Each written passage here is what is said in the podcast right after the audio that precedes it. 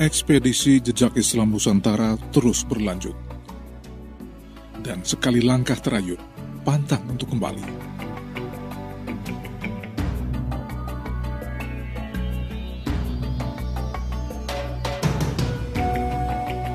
Hari ini saya menuju ke Cirebon, Jawa Barat. Karena di kota pesisir itu banyak peninggalan bersejarah yang berkaitan dengan siar Islam yang dilakukan oleh salah satu tokoh Wali Songo, yakni Syarif Hidayatullah, atau lebih dikenal dengan Sunan Gunung Jati.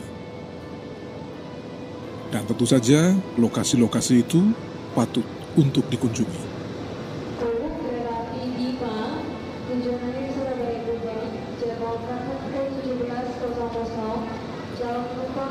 Ditilik dari sisi sejarah, Cirebon merupakan salah satu kota pelabuhan penting di pantai utara Jawa setelah Sunda Kelapa, Tuban, dan Gresik. Pelabuhan Cirebon sejak ratusan tahun lalu memiliki peran strategis dalam hal perdagangan. Kapal-kapal asing yang mengangkut barang-barang niaga dari dan keluar negara selalu hilir mudik sepanjang waktu.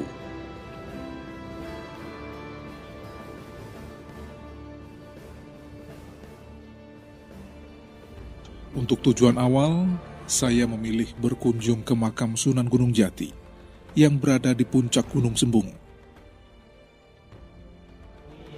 Mengunjungi komplek pemakaman Sunan Gunung Jati sebetulnya tidak terlalu sulit karena lokasinya hanya sekitar 5 km dari pusat kota Cirebon.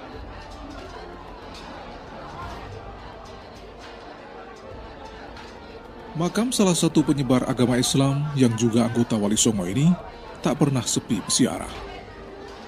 Mereka berdatangan dari berbagai penjuru tanah air. Cukup sulit untuk bisa masuk ke makam karena berjubelnya pesiarah hari ini. Namun dengan upaya keras, saya akhirnya bisa berada di pintu makam Sunan Gunung Jati dan menikmati pemandangan yang luar biasa ratusan orang duduk di lantai. Ratusan lainnya masih menunggu di luar. Mereka semuanya berdoa. Sebagian lainnya membaca Al-Quran. Pada saat seperti ini, saya lalu teringat pesan Ustadz Khairuddin. Jadi kalau orang bersiaroh, terutama pada para pejuang-pejuang itu, tahapan pertama tetap yaitu sesuai dengan hadis zikrul maut ini Wali Songo, apakah itu Raden Fata, apakah Malik Ibrahim, apakah Sunan Giri dan sebagainya, ternyata juga meninggal. Beliau adalah yang menyiarkan Islam di tanah Jawa. Maka kita harus meneruskan perjuangan beliau. Beliau tidak minta disembah, tidak minta dimintai, tidak ini tidak, tidak, tidak. Jadi kita yang tahu bahwa perjuangan ini belum selesai. Maka kita harus meneruskan perjuangannya. Nah, oleh sebab itu karena beliau yang menyiarkan Islam di tanah Jawa, saya harus mendoakan. Kita doakan dengan penuh keikhlasan. Jangan sampai salah niat kita ini atau terbalik, oh karena ini wali-wali yang berjuang dulu maka saya akan minta kepada beliaunya. Jangan ini tidak benar. Jadi yang pokok orang ziarah kubur itu adalah zikrul maut. Sunan Gunung Jati atau Sarif Hidayatullah lahir sekitar 1450 Masehi. Ia adalah satu-satunya anggota Wali Songo yang menyebarkan Islam di Jawa Barat. Bapak Cirebon menyebutkan ketika Pangeran Cakrabuana membangun kota Cirebon dan tidak mempunyai pewaris, maka sepulang dari Timur Tengah, Raden Sarif Hidayatullah mengambil peranan membangun kota Cirebon dan menjadi pemimpin perkampungan Muslim yang baru dibentuk itu. Di Cirebon, aktivitas Sunan Gunung Jati lebih memprioritaskan pada pengembangan agama Islam melalui dakwah. Salah satunya adalah menyediakan sarana ibadat keagamaan dengan mempelopori pembangunan masjid-masjid di wilayah bawahan Cirebon. Dua di antara beberapa masjid yang cukup terkenal adalah Masjid Agung Sang Cipta Rasa dan Masjid Merah Pajunan yang dibangun sekitar tahun 1480. Keduanya merupakan masjid dengan arsitektur unik karena mengadopsi arsitektur Majapahit.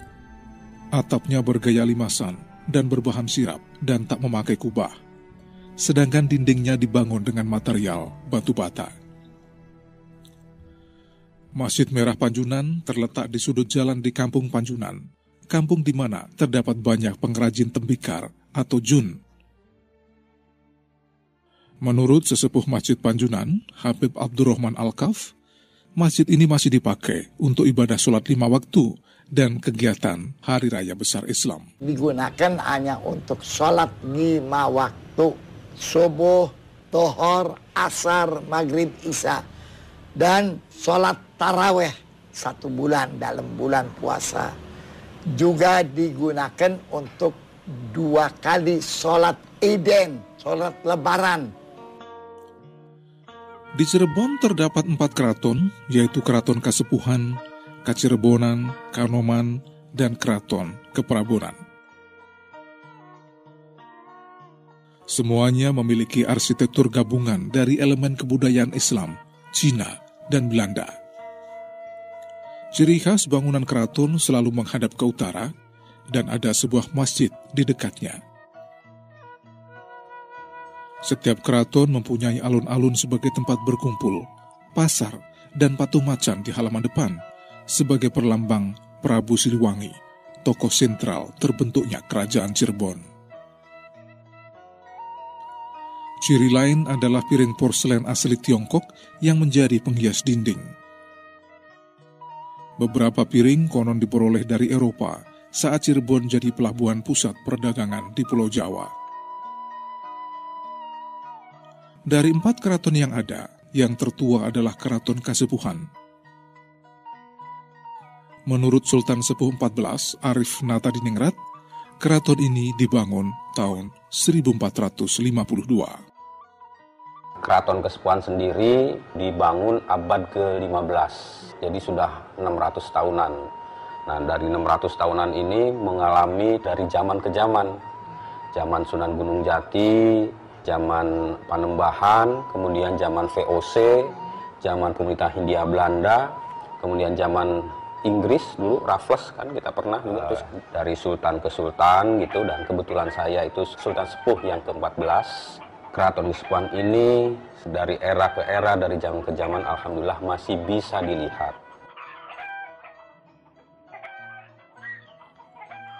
Cirebon dulu hanya sebuah pedukuhan kecil bagian dari sebuah negeri besar bernama Pakuan Pajajaran yang mempunyai pelabuhan laut di kaki Gunung Sembung dan Amparan Jati. Naskah kuno Carita Purwaka Carubanegari karya Pangeran Arya Carbon yang ditulis tahun 1702 Masehi mengisahkan Dukuh Pasambangan pada tahun 1482 masih menjadi daerah kekuasaan Pakuan Pajajaran dengan raja yang berkuasa saat itu Prabu Siliwangi.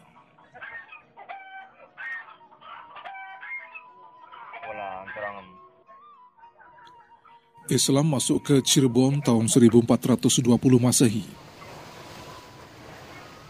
Saat itu datang serombongan pedagang dari Baghdad yang dipimpin Syekh Idlafi Mahdi. Ia lalu tinggal di dalam perkampungan Muara Jati Meski tak memeluk agama Islam, tapi penguasa pelabuhan Cirebon saat itu sangat menghormati tokoh agama Islam yang mendirikan pesantren di sekitar pelabuhan.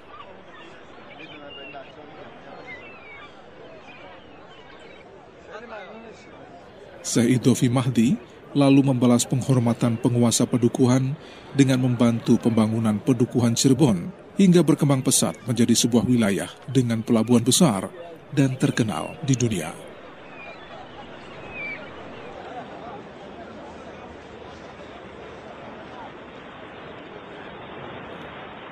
Pengelana asal Portugis Tommy Pires yang berkunjung ke Cirebon tahun 1513 mencatat, setiap harinya pelabuhan Cirebon dilabuhi banyak perahu dari berbagai negeri, seperti dari Cina, Arab, Parsi, India, Malaka, Tumasik, Pasai, Jawa, Bugis, Madura, dan Palembang.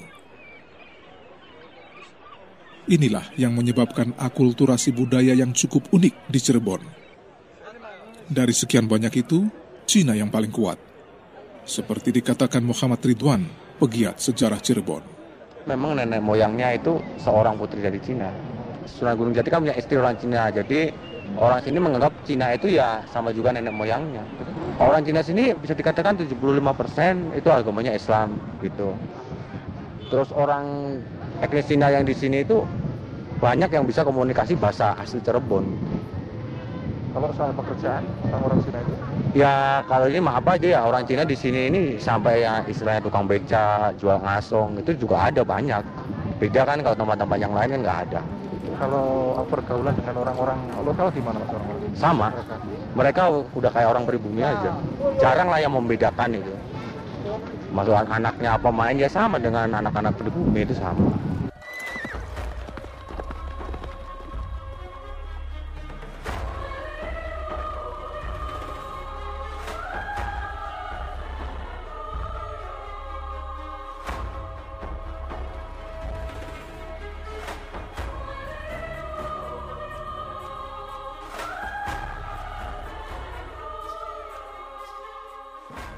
Akulturasi budaya juga bisa dilihat pada bangunan keraton di Cirebon. Semuanya memiliki unsur India, Jawa, Belanda, Cina, sekaligus Arab.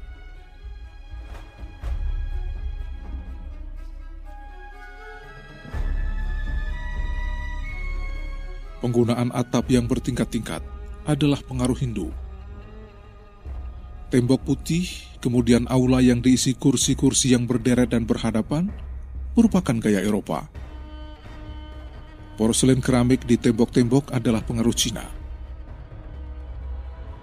Sedangkan beragam kaligrafi dan adanya masjid di sekitar keraton merupakan representasi agama Islam.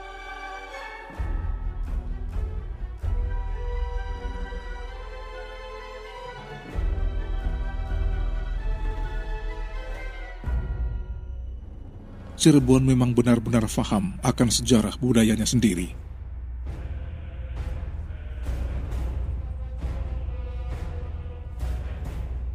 Sejak ratusan tahun lalu, dengan cahaya Islam, semua golongan masyarakat bebas berinteraksi dan terayomi.